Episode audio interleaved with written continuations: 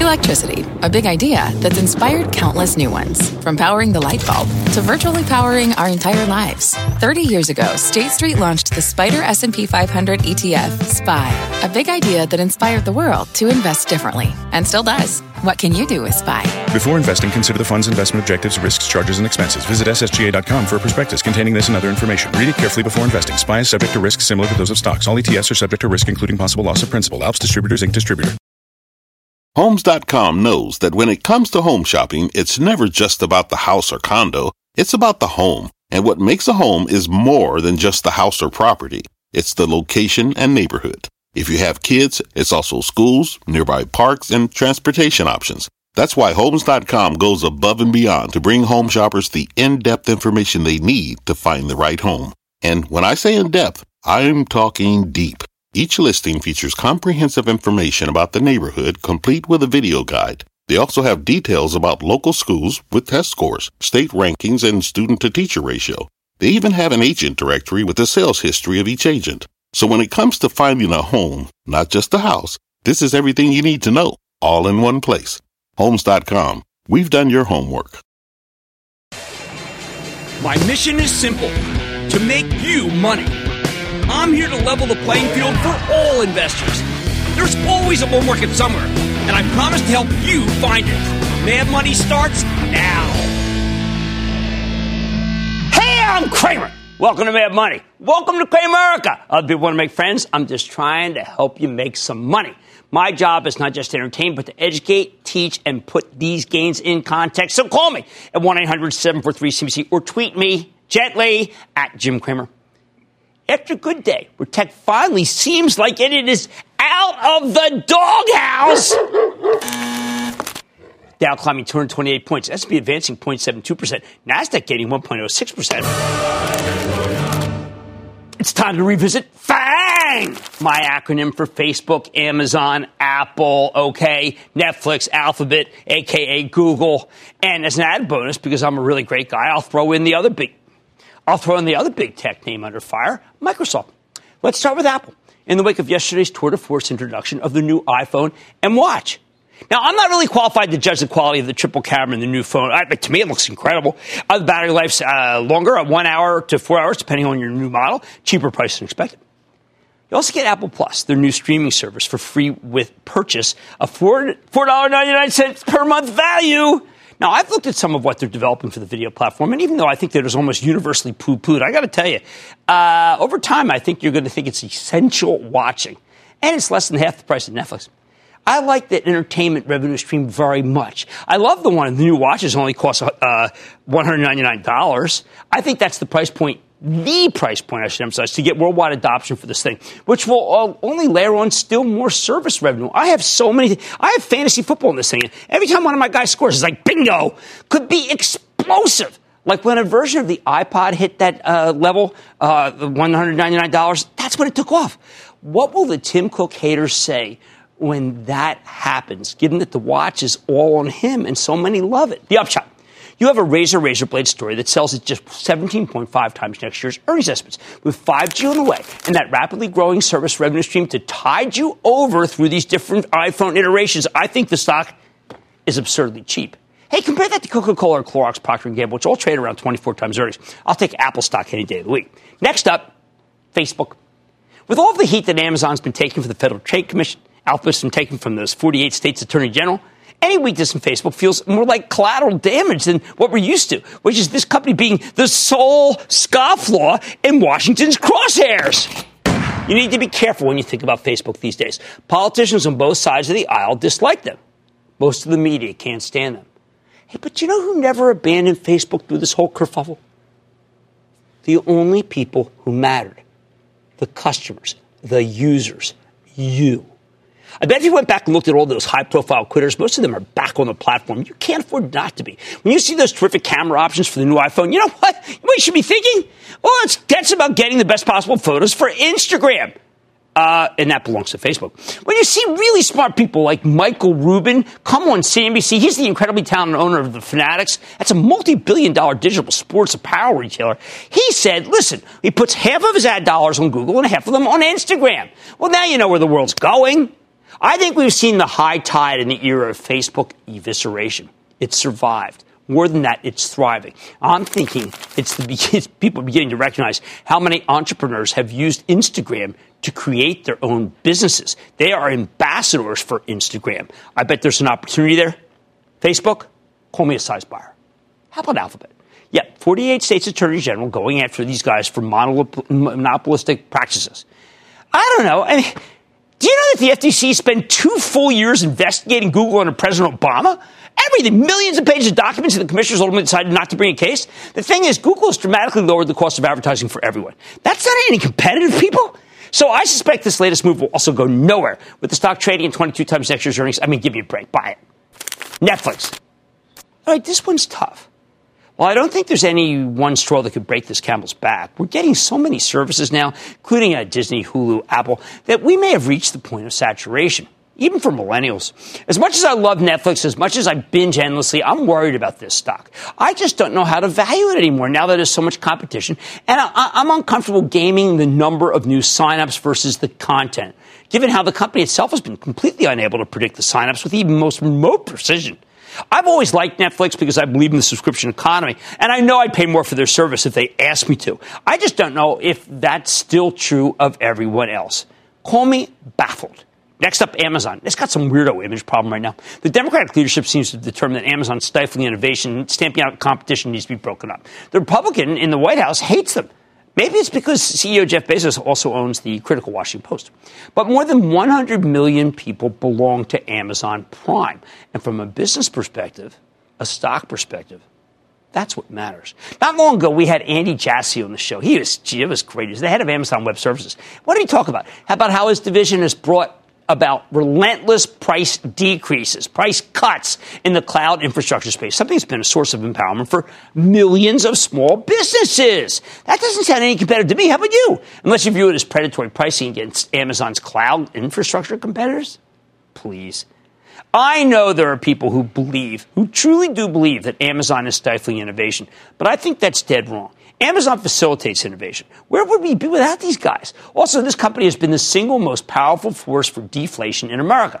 They've done more to keep prices down than any other company in history, including, by the way, Walmart. Now, do they run roughshod over the competition? Well, that's another question.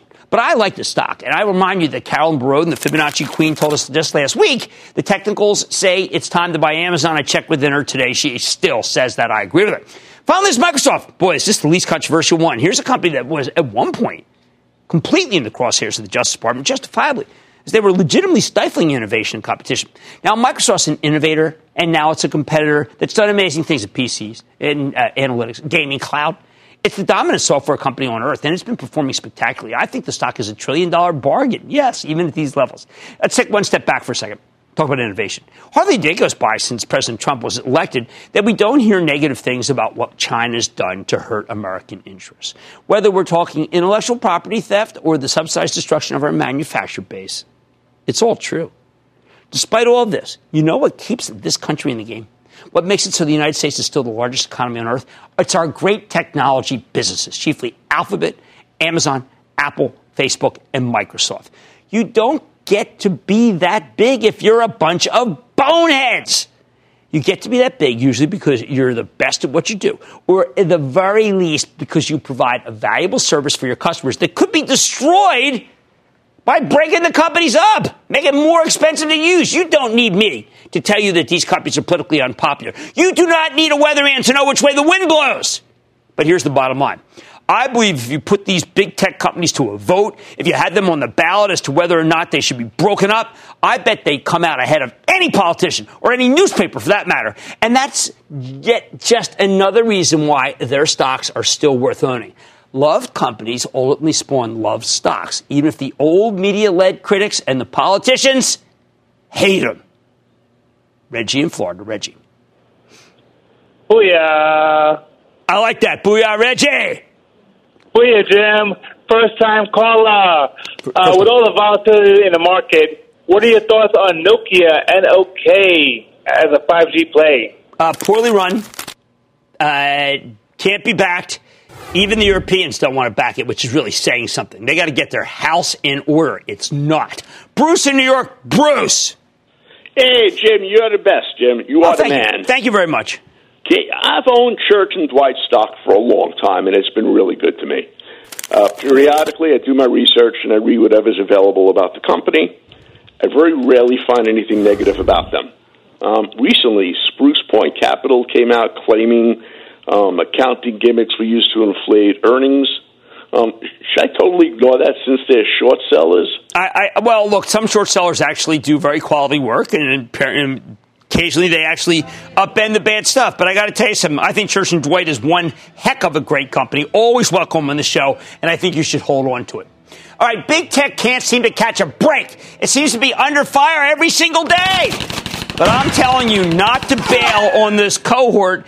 Oh, and like these people who say that Tim Cook should be fired, they're they're boneheads. I just like that because the president. I call them Sparkies. I call them Sunshiners. Instead, use the declines in the stocks to pick up their shares at a discount. Except for hold off on Netflix. I'm still trying to figure that one out. Well, man, tonight, you thought my fantasy stock draft was over, and you think again. I'm searching the waiver wire for potential bargains for this bull market fantasy. Then on pins and needles, when it comes to an investment in Pinterest, I'm telling you why the company could be worth considering.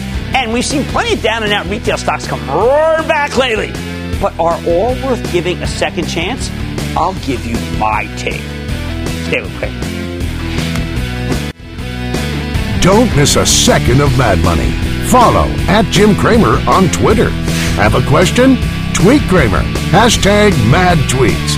Send Jim an email to madmoney at cnbc.com or give us a call at 1 800 743 CNBC. Miss something? Head to madmoney.cnbc.com. Take your business further with the smart and flexible American Express Business Gold Card.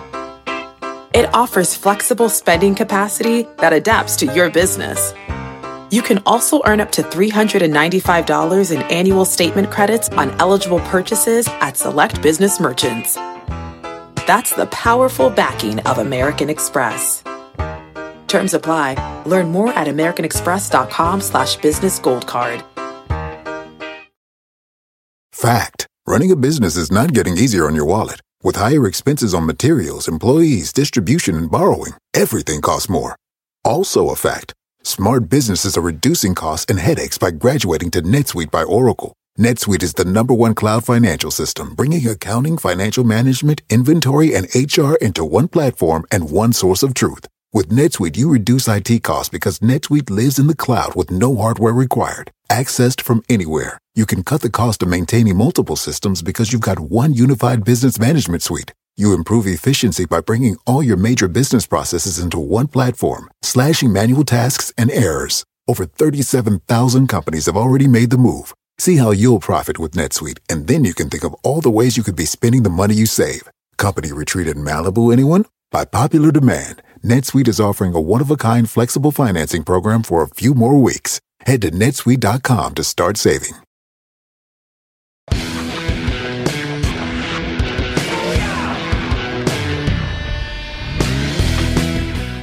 Time to search the waiver wire. That's some authentic fantasy football gibberish that means trying to pick up some bargains. Players not signed by other teams that have turned out to be interesting prospects. Or maybe they've been cast off and they shouldn't have been. It's time honored tradition, especially in a game where wide receivers get banged up pretty regularly. And as you can see from your screen, that's been the case both in the NFL and in stocks since football season began. Hey, even tight ends are starting to go down. So let's go hunting for some new wideouts and tight ends to augment your lineup.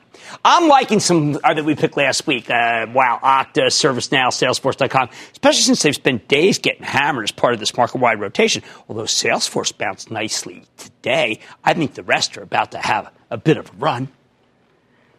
But how about some new wide receivers for our fantasy stock football team? Some ones that have been left behind. Let's start with Starbucks. This one's been down.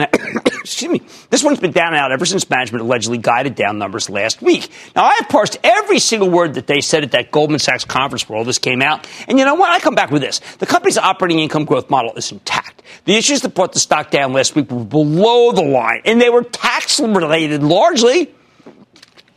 I know CEO Kevin Johnson took some heat for not disclosing stuff when he was on Mad Money recently. Oh, give me a break. It was purely a bookkeeping matter. What, what really is important is the growth rate was left unchanged. What about that Securities and Exchange Commission issue with the SEC questioning their accounting practices? A story that pulverized the stock yesterday. Look, you know, there were, there were 200 other companies that were flagged. It was a routine inquiry about an industry. Only Starbucks made the headlines. This non-story also hurt others in the restaurant industry, including Chipotle and McDonald's. But it was a nothing burger, plain and simple, which is why all three of them started rebounding today. For our second new wide receiver, you know what? I'm going to like, I'm going to go with VMware. Yeah, yeah. I think Sanjay Poonen, the chief operating officer, I think made a ton of sense when he came here last night on this show. And he talked about how the company's recent acquisitions, which I was questioning about, pivotal for containers and carbon black for cybersecurity, would be great additions. Now, I have been skeptical given that Pivotal seemed to be a cast off from VMware's parent company, Dell. But, but Poonen changed my mind. I also believe the Dell CrowdStrike relationship will be severely crimped by the carbon black deal. No wonder VMware rallied more than a buck today after jumping five bucks yesterday. Wow. Finally, after parsing all the comments we heard from the, last week from Doug Merritt, he's the CEO of Splunk. I believe you're getting a chance to buy that one at an incredible bargain. Splunk's a premier data analytics play that helps the clients harvest actionable insights from machine data. The gar- hey, listen, that's the garbage of the digital world. Oh, and in, in a world where Salesforce.com was willing to buy Tableau software, I think if this thing just stays here, Splunk could make a lot of sense as a takeover target because big data has such a bright future. Splunk's for real and this stock market's acting like it's fake. Two other potential waiver wire grabs, Shopify and Chipotle. Shopify, which helps small and medium-sized businesses build out an e-commerce presence, just made a terrific acquisition, to make it even better for them. They shelled out $450 million for 6 River. It's a fulfillment expert that can give Shopify customers the ability to deliver, to offer delivery that rivals Amazon's. But the stock's in a downtrend. It's now given up 70 straight points. And who knows when it will find a bottom. Maybe that happened today. Stock was up a quick 10 bucks. As for Chipotle, when you're the number one performer in the S&P 500 and you hit a wall for no good reason other than rotation, oh, it's bound to scare people, who then go on to foment reasons for the decline. But there aren't any. Chipotle's just been too hot in a market where Wendy's gets hit on starting up a breakfast and McDonald's gets hit because it competes against Wendy's. Oh, and of course, they also got caught up in that so-called SEC comment inquiry. The same inaccurate story that caused Starbucks stock to get slammed. Not only is there nothing wrong at Chipotle, its business seems to be accelerating thanks to new menu items and very effective advertising. Look, when you get a chance to buy the best of the best down almost 10%, that's like stashing a wide receiver over a bye week.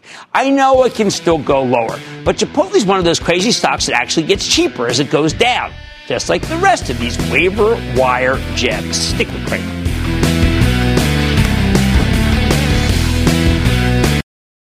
When you're hiring, the best way to search for a candidate isn't to search at all. Don't search, match with Indeed. Indeed is your matching and hiring platform with over 350 million global monthly visitors, according to Indeed data, and a matching engine that helps you find quality candidates fast. Use Indeed for scheduling, screening, and messaging to connect with candidates faster. Plus, 93% of employers agree Indeed delivers the highest quality matches compared to other job sites, according to a recent Indeed survey. Leveraging over 140 million qualifications and preferences every day, Indeed's matching engine is constantly learning from your preferences. Join more than 3.5 million businesses worldwide that use Indeed. Listeners of this show will get a $75 sponsored job credit to get your jobs more visibility at Indeed.com slash Mad Money. Just go to Indeed.com slash Mad Money right now and support this show by saying you heard about Indeed on this podcast. Indeed.com slash Mad Money. Terms and conditions apply. Need to hire? You need Indeed.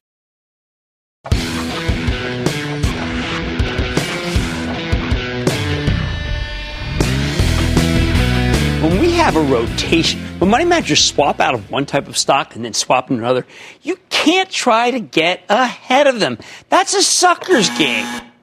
No, if a bunch of hedge funds want to abandon all the high quality turbocharged growth stocks en masse, you smile, you take the other side of the trade when you think it's kind of died down. Today, that rotation already started to get rolled back, but there's still some terrific buying opportunities if you know where to look. Opportunities like a stock I haven't talked about lately, opportunities like Pinterest. Yeah, the virtual pin uh, board platform slash social media network that came public in April. Let me tell you something. After following these guys for the last five months, it dawned on me. Pinterest could be the big winner from the next new generation of social media plays.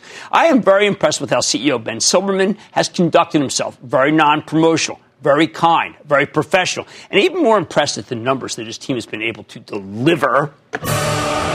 Yeah, in the past couple of weeks, we've witnessed a rotation out of just like this kind of stock, high flying growth, uh, and the move has crushed the stock of Pinterest. Even though the company reported a spectacular blowout quarter at the beginning of August, which catapulted the stock from 28 to 36 over the next few weeks, it's now erased the vast bulk of those gains through no fault of its own. Yet Pinterest back to 29 bucks. So you're practically getting that quarter that was so good for free. 29 and change, calling it a steal. What makes this thing so compelling? For those of you who don't use it, Pinterest is part social network, part catalog of ideas. The company bills itself as a virtual discovery engine, helps you find images of things that you're interested in. Now they have so much data, they can direct you to new things that they know that you'll be interested in. Somehow Pinterest managed to retain its identity as a, a, haven of positivity. The only one I know that is still extant in the internet. People love the view to share their vision boards. Uh, but from a business perspective, the key here is that the users, or pinners as they're often known, share photos and videos of stuff they want to buy, especially things they want that they can't identify to a search engine because they don't know what it's called. And that's what Pinterest means by what's called visual discovery engine It's got a visual discovery engine. Uh, if you can imagine, this is kind of nirvana for advertisers. Now, as much as I like the story, it hasn't exactly been smooth sailing since the IPO. Initially, Pinterest surged higher right out of the gate, coming public at 90 and closing its first day at 24.40, before eventually climbing to the mid 30s a few weeks later. But then Pinterest reported while the headline numbers were modestly better than expected, management freaked people out by forecasting a much larger than anticipated loss for the full year.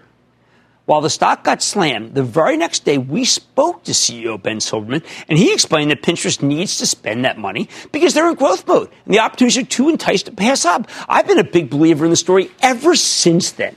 However, the rest of the industry didn't seem to catch on until August 1st, when Pinterest delivered a truly phenomenal quarter. Much better than expected sales, up 62% year over year. That's really great, guys. The earnings for interest, taxes, depreciation, and amortization came in at negative 26 million, but the street was expecting a $37 million loss. So again, sharply better than expected. The real highlights, though, were the operating results. Pinterest had 300 million global monthly average users. That's up 30% year over year. Nothing shabby there. Nearly 10 million more than the analysts were looking for. The global average revenue per user came in at 88 cents when the street only wanted uh, 80 cents. Pinterest keeps improving their platform. It draws more and more people in. It's increasingly personalized, increasingly shoppable, more shoppable, definitely. Best of all, management raised their full year forecast, the thing that caused the stock to sell off way back in May. What's driving the strength? On the conference call, CFO Todd Morgenfeld, um, this guy's a smart he, he's so smart when we met with him. And he explained that, uh, that they're getting, and I quote, more share of, what, of wallet with our incumbent large advertisers, end quote, meaning their existing customers are purchasing more ads. They love Pinterest. Now, he also talked about success in some verticals like autos and entertainment. Wow, Toyota's now an advertiser. That's golden. And the company's also gotten more aggressive about selling ads to small and medium sized businesses with digitally native brands. Like I told you before, the quarter was so incredible that the stock caught fire. It pole vaulted more than 18% in a single day from $28 to 33 before climbing to 36 over the next few weeks. But then it was struck down by this sell off in all things growth that I've been talking about and sank back to 29. Now, as much as I love Pinterest financials, I don't think they really capture the essence of the story. So let's talk about some squishier, ethereal, more qualitative side of things.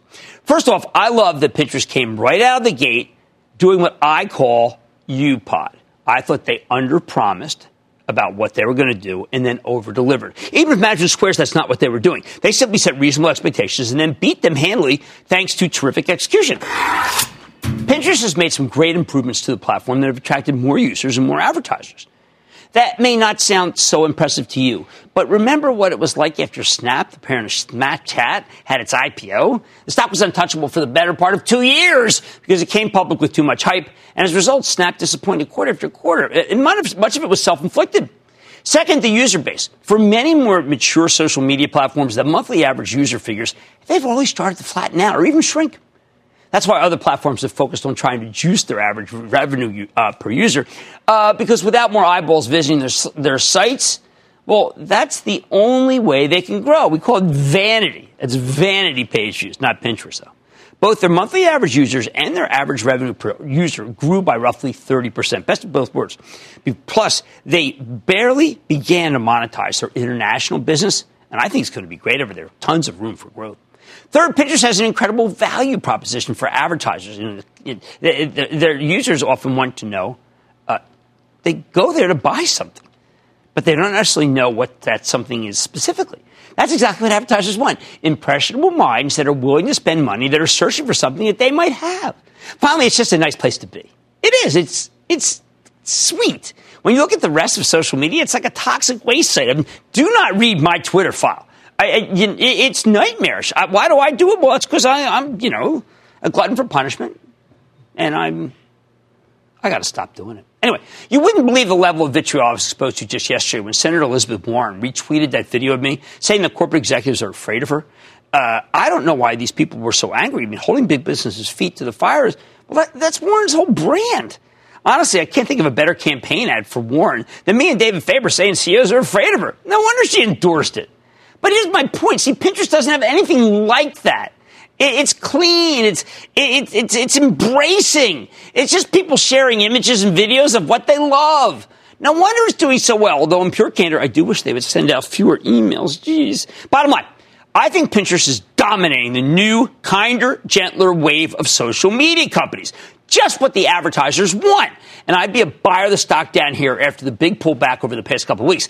Just beware. The lockup on insider selling expires a little over a month from now, and that often triggers a lot of selling. So maybe you want to get, get another chance to buy some here on weakness, put on part of your position, and then wait before buying more. But Pinterest people is the real deal. And of course, I welcome Ben Silbermann back on the show anytime. Timothy in Texas, Timothy. Yes, I'm a long-term investor in Chegg, and it's gone down. I've had it for multiple years, and now it's gone down a third in the last ten days. I've taken off a third of my current position, so I'm already in profit. All that's left is profit. My question is, should I continue to hold the position or sell off the remaining position? Well, I, look, I think you you are, are very smart. What you've done is you've taken out some basis uh, you've made it so that you're uh, you de-risked the piece, of, uh, the uh, company a little bit. In the meantime, what can I tell you? I like Chase last quarter. Dan Rosensweig's doing a good job, but it was part of that overall rotation out of stocks, high multiple stocks, high growth stocks into lower multiple, low growth, and I think that that has run its course. I want you to keep the rest. All right.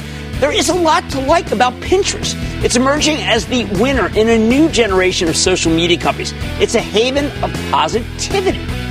And maybe best of all, the stock has become cheap versus where it was. I'd be a buyer. Much more Mad Money at. A couple weeks ago, worries about a potential recession made retail stocks tough don't. But with positive chatter from trade talk, some of the down and outers are starting to go up. Is it time to circle back for some retail stocks left for dead? Are there some sweet pickings? I'm going to give you my take. Then, I'm giving you my take on Square. And it's fair. And you guessed it, Square. And all your calls rapid fire in tonight's edition of the Lightning Round. So stick with Cramer.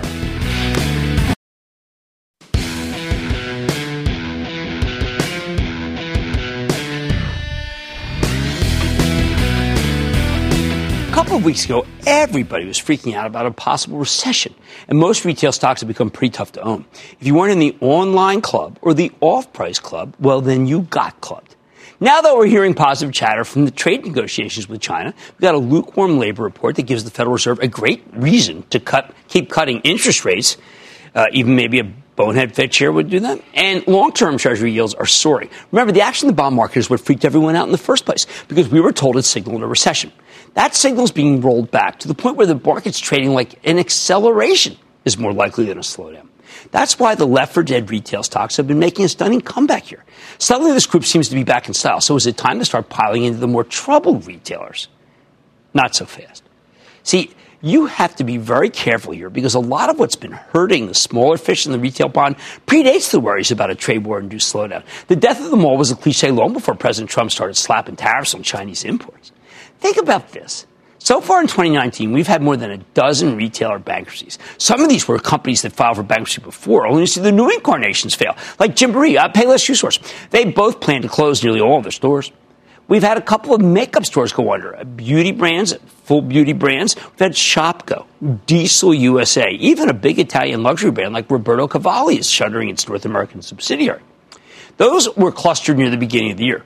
Then we got a bit of a break, But now the bankruptcies are coming back. Perkins and Marie Callender's Holding, which owns a pair of casual dining chains, filed for bankruptcy a month ago. The next day, Barney's New York, a really high-end department store, filed for Chapter 11. And management said they're putting the business up for sale. Now we hear that Forever 21, the fast-forward chain with over 700 stores, is preparing for bankruptcy perhaps as soon as Sunday, according to the Wall Street Journal. Thank goodness that one never came public. And all of that's just from 2019. If you go back a little further, you can add Sears, uh, Toys R Us, The Limited, Rue 21, True, uh, True Religion. Wow. Plus, there are plenty of major chains that are in rough shape, even if they're not in full existential crisis mode. Privately held Neiman Marcus seems like an obvious candidate for bankruptcy. It might be the best way for them to clean up the debt laden balance sheet. J. Crew's another one that's weighed down by debt because it was taken private in a leveraged buyout back in 2011. Now that longtime CEO Mickey Drexler is retired and his successor followed him out not long after, the preppy apparel chain, well, let's just say it's struggling on top of that, we've got some extremely troubled retailers with stocks that have been hit so hard. And by the way, these are household names, but they've become too small for me to talk about on air, even though they are iconic. And if you walk through most malls, you'll see them. Between e-commerce and competition from discount chains with much lower price points, many of these merchants are being eaten alive. So you have to be selective when you're picking retail names. And there's one thing in particular I want you to watch out for. It's a thesis that I'm developing here. As I looked over that list of bankruptcies, you know what many of these destitute retailers had in common? They were taken private by private equity firms via leverage buyouts in the not too distant past. In an LBO, you borrow against the value of the business you're buying. Then you stick that business with debt and take it public again a few years later, often as a riskier version of its own former self. There's a reason these LBO guys used to be known as corporate raiders.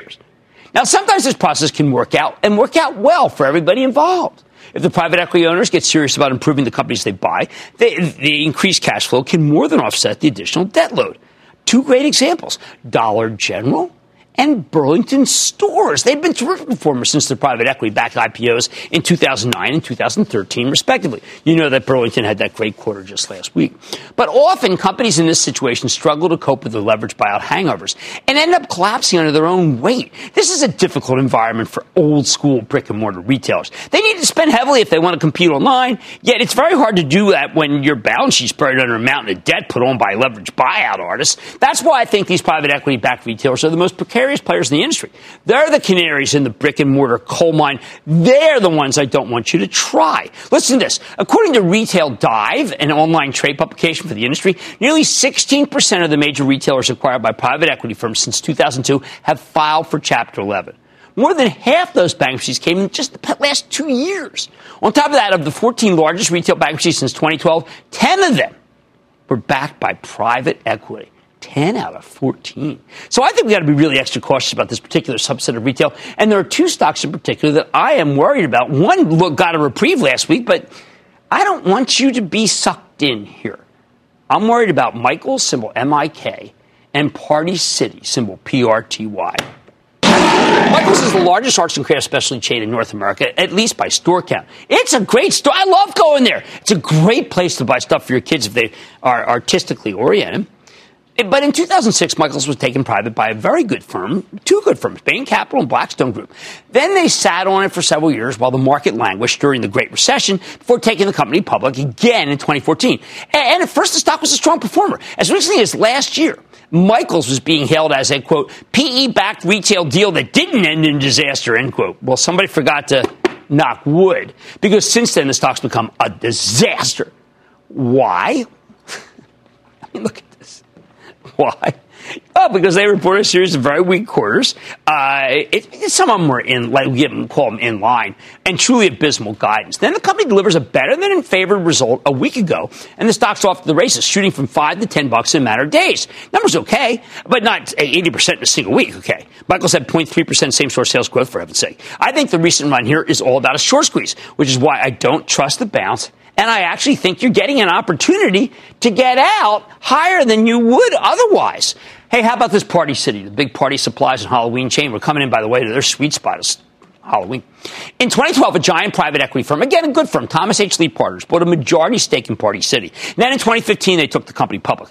We warned you, uh, really, I mean, to stay away from this one, practically from the moment it came public.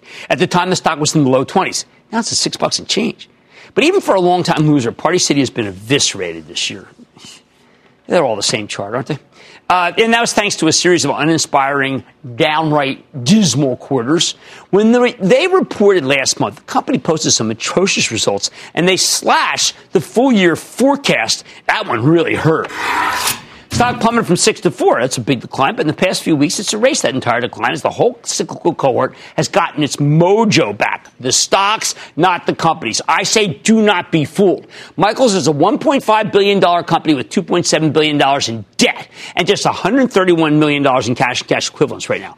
Meanwhile, their free cash flow keeps falling, down 24% last year on top of the 12% decline in 2017. Party City's just a $600 million company, but has nearly 2 billion in debt compared to just 47 million in cash. And their cash flow numbers are even worse, down more than 91% last year. No thank you. The bottom line, we've seen so many down and out retail stocks come roaring back lately. Hey, look, Macy's was up. You know, Macy's been down a lot. But don't be misled. Some of these companies have serious problems that a stronger economy just won't fix especially the private equity backed retailers that are still weighed down with massive debt loads like Michaels and Party City. I say, don't buy, don't buy. And don't if you buy. own them, sell, sell, sell, sell, sell, sell, sell, sell. Mad Money's back after the break.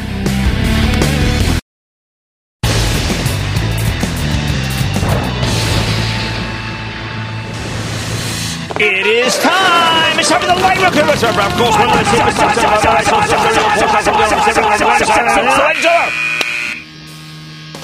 Are you ready, Ski Daddy? It's time for the lightning round. Everybody, going to start with John in California. John. Oh, Jim, out here in California, you know we love you. I haven't talked to you in a while. Well, I mean, I'm still, I remember I don't live in 10th and B anymore. That's the problem. anyway, Jim, I called you six months ago about Pilgrim's Pride, and me and the caveman got involved with that, and you said you liked it, and we made 50%. John, we're not done because millennials love, love, love protein, and this is the natural play. And it doesn't have that, yeah, kind of a nasty uh, commodity aspect that Tyson has. So I want you to stick with it. I always thank you for your calls. Hey, let's go to George in New York. George. Hey, Mr. Cramer, how are you, sir? I'm good, George. How are you? I'm well, thanks. So I'm a junior studying finance here at Penn State University. I've been watching your show for years. Thank you for all the advice and knowledge you've shared. Thank you for uh, Miles Sanders, and thank you for Jeff Marks. Go ahead. of course. My question is regarding Sarepta Therapeutics. They've had a lot of uncertainty regarding FDA regulations last month, and it doesn't look so good. Uh, where do you see the stock going next? I don't know, George. I mean, I, this is kind of like one of those you tell me. You, you read the same stories I did. They didn't read well. And it made me feel like that perhaps you got to stay away from Sarepta, and that's the position I've adopted. Let's go to Galen in Illinois. Galen. Hey, Jim. Big, big booyah to you, brother. How you doing? I'm doing fine. How about you? I'm doing great. Hey, I got a question for you. I got a couple questions, actually, if you got time. Yeah, um, sure. What the hell? Hanging around? Yeah, yeah, yeah. Hey, um, I'm invested in MGP Ingredients. Um, they reported earnings took a pretty good hit. I listened to the conference call. Okay. They've been taking other hits during this market-wide sell-off. Should I put some new money to work in this? Well, I mean, what's our edge here in this refining food thing? I just don't you know, it, it's not my, you know, ingredients distillery. I actually once talked about this with Brian Sullivan. I, I just don't find an edge to MGP. I'm going to have to take a pass on it. I don't think you should go there. Let's, let's go to Logan in Arizona. Logan. Booyah, Jim. First time caller here. Okay, okay. Want to get your thoughts on Rio Tinto Group? I kind of like Rio Tinto here as a play on uh, acceleration of worldwide growth. I think it's going to have a Logan's run. Yeah, I think that Rio's good and it's got a good yield, and I think he can afford it. Let's go to Steve in Florida. Steve Areno. Hey, Jim. Booyah. Speak to me. Beach. Speak to me. Uh, uh, Occidental Petroleum. Too hard for this guy. Uh, they paid too much for Anadarko, and boy, am I glad because my channel just owned it, and ka-ching, ka-ching, and that, ladies and gentlemen, the conclusion of the Lightning Round. The Lightning Round is sponsored by TD Ameritrade.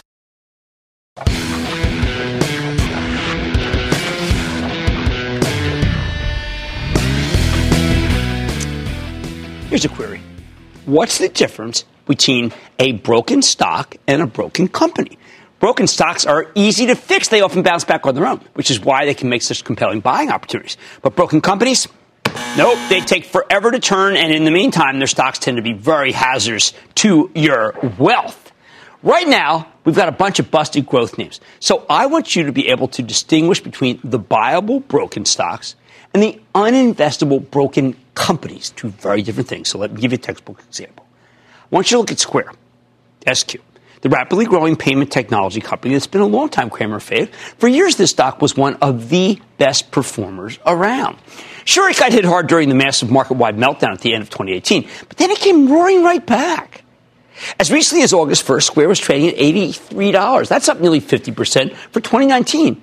But then it crashed headfirst into a retaining wall after reporting a quarter that Wall Street wasn't really exactly thrilled with. The stock plunged to $69 the next day. And you know what? Well, as you can see, it's been sinking ever since, down to $59 as of today. Suddenly, this former market darling, it has become a complete battleground stock. So, I mean, you know, I sit here and I look at it and I do have, you know, I have remonstrations and ruminations that, of course, I should have told you to take some profits there. And I didn't. Uh, it's my bad. But as much as I like to pretend this breakdown never happened, we have to address it head on because this show is all about accountability. Plus, more importantly, we need to figure out whether Square's an enticing broken stock or a repulsive broken company. So let's set the scene. Now, two months ago, Square seemed like a powerhouse. They built a huge payments network, and thanks to their little the, the, little credit card readers. You see them, like the little white things, okay? Uh, you plug them into your smartphone, and it turns you into a point of sale terminal. Even better, because Square is a great read on how money, much money its clients are making. After all, they're basically running the cash register. The company's got a rapidly growing money lending operation, Square Capital. No bank has that kind of insight into the borrowers. And since Square controls the payment system, if you borrow from them, they can just take the interest payments right out of your receipts. Now, until very recently, the financial tech companies, the, well, their stocks were red hot because hedge funds were worried about an economic slowdown. These portfolio managers need to have some financial exposure because the sector is such a huge part of the S&P. But the banks tend to perform badly in a recession, so they swap into the red hot fintech stocks. They swap into Square. However, over the past couple of weeks, the recession fears have subsided. You saw that with interest rates going higher, and so therefore fintech it's gone out of style. But Square was getting hammered long before the rotation was going on. So what's driving the weakness? Okay, I think that this is a management issue, but it's really a cosmetic management issue, so don't get scared. Square's always had an unorthodox CEO, Jack Dorsey. He also happens to be the CEO of Twitter. Now, I used to joke that he was a part time chief executive. And you know why? And you know what? It didn't matter. Not as long as Square had a fantastic chief financial officer, Sarah Friar. Hey, you might have seen her on Scott Wapner's show the other day. She was fabulous. And, well, Sarah was keeping her eye on the prize. Dorsey hired her away from Goldman Sachs in 2012, and I still think that may have been the best management decision he's ever made. She was just that good, and is that good. Going next door, though, because uh, she left Square, and uh, you know what? Here we go. 11 months ago, we don't really have anyone that's standing out as taking that company over, which I think is a lot of the reason why you're seeing this, okay? Uh, the stock did get eviscerated when Sarah left. Uh, Wall Street trusted her, and that's what mattered because she had a very clear head. She'd been a brilliant person at, at Goldman. No, de- no, I don't really put any disrespect to her successor, Amrita Ahuja, who came over from Actor, Activision Blizzard. But analysts and institutional investors have become a lot more skeptical since Friar left. I, I actually opined that I didn't. I thought they would have enough bench strength, and that's where I really got it wrong, or at least the way the stock market got it wrong. Since then, every time Square has reported, they deliver solid headline numbers before giving confusing or even disheartening guidance. That's what happened in late February. And while the stock's initial reaction was erratic, the darn thing spent the next three months steadily sliding lower. Fast forward to the next earnings report in May, and once again, Square tripped over its own feet. While the company posted a nice top and bottom line beat, they only reaffirmed their forecast rather than raising it. That's what you need. Need your, your stock to go higher. And, and the guidance for the next quarter was weaker than expected. And that's why the stock spent the next month steadily sliding lower before bottoming at $60 in early June, roughly the level where it's trading now. But over the course of June and July, Square surged higher, back above $80 on very little news. Uh, you had some positive analyst chatter. And of course, you had that fintech bull market I just mentioned. It felt like maybe, just maybe Square was out of the woods. Then the company reported after the close on August 1st, and you know what? That is when the wheels fell off this bus. This time we saw the same darn pattern, better than expected earnings, better than expected sales, but they left the full year forecast unchanged and then gave conservative guidance for the next quarter. Literally the same thing that happened in May, except with stronger headline numbers. On top of that, Square told us they'd be getting out of the food delivery business. Management selling their delivery service, Caviar, to DoorDash for 410 million. Now, I think they got a fabulous price, kind of unbelievable. And I'd say that as a Caviar client at both my Brooklyn Tavern bar, San Miguel, and our restaurant, The Longshoreman. Believe me, you don't want to be in the online delivery business. The margins are cutthroat. But this time, Wall Street finally ran out of patience with Square. Money managers are sick and tired of good quarters and then conservative guidance, which is why the stock dropped 14% the next day and just kept falling. And that's how it's broken down to below 60. Plus, it hasn't helped that the turbocharged growth names like Square, they've gone out of style now that investors are rotating to the more economically uh, sensitive stocks that will really benefit from more rate cuts, although today was a bit of a respite from that. So what the heck are we supposed to do with this thing? With this one-time market darling? What goes on now? All right, last Tuesday, three different analysts published some seriously contrasting opinions on Square. I always like to canvass the analysts to get a sense of what the bulls and bears are thinking. On the bear side, Atlantic Equities initiated coverage on Square with an underweight or sell $55 price target. This is part of a broader note on the fintech space, where they see Square as one of the least attractive players because its core business they think is decelerating. While the company's trying to expand its consumer payments with its Cash App, something I really like, the guys at Atlantic, well, they just think the future's uncertain uh, for that business, which they think is full of strong competitors like Yes, Venmo. Remember PayPal? On the bull side, though, Square caught a pair of upgrades, one from MoffettNathanson and then the other from SunTrust. Lisa Ellis at MoffettNathanson a brilliant analyst gave it a buy recommendation, $85 price target. She argues that the stock has gotten too cheap. She likes the strength in Cash App, yes, and she agrees with me about selling caviar. Bye bye. How about SunTrust buy recommendation with $80 price target? They see Square investing heavily to take share in larger, more complex retailers and restaurants, not their current bread and butter, and they view the caviar sale as the first step in this repositioning. That would only be just okay. People don't like to hear spend, spend, spend. Where do I come out? I agree with Lisa Ellis from MoffettNathanson. Square used to be extremely expensive stock, but now it sells for 8.3 times next year's sales and 53 times next year's earnings estimates. I know, I know, I know, I hear you. Yes, that is high, eight times sales. But listen, given that the company has a 46% long-term growth rate, I'm calling it reasonable relative to its growth rate. Here's the bottom line. Square's fundamentals are sound. It is sound. I know this. Uh, it's not a broken stock. I mean, let me let me clarify that. The stock is broken right here, but it's not a broken company, uh, which means you can absolutely buy this one. And I'm going to tell you, I think you can buy it now. Worst case, it goes down some more and the stock gets even cheaper. I just wish the new CFO could tell the story as well as Sarah Friar used to. If they did, because the company isn't broken, just the stock, it would be a heck of a lot higher. Stick with Cramer.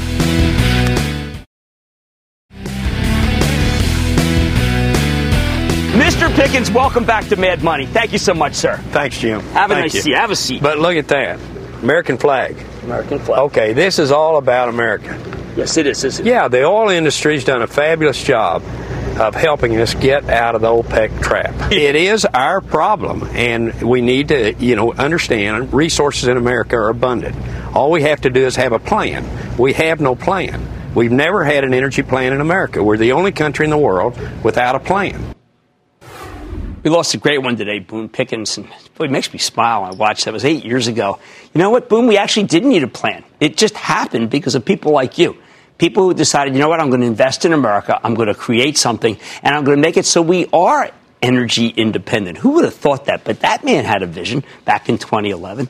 And, and it all panned out, and it panned out in his lifetime. A lifetime where he gave a fortune to his alma mater, Oklahoma State, and taught people like me and generations be optimistic about what we have here in terms of our natural resources. They're going to surprise you. I never stop learning from Boone Pickens.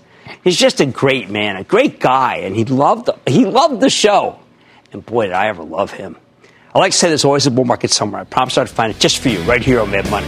I'm Jim Cramer, and I will see you tomorrow. If a friend asks how you're doing, and you say, I'm okay.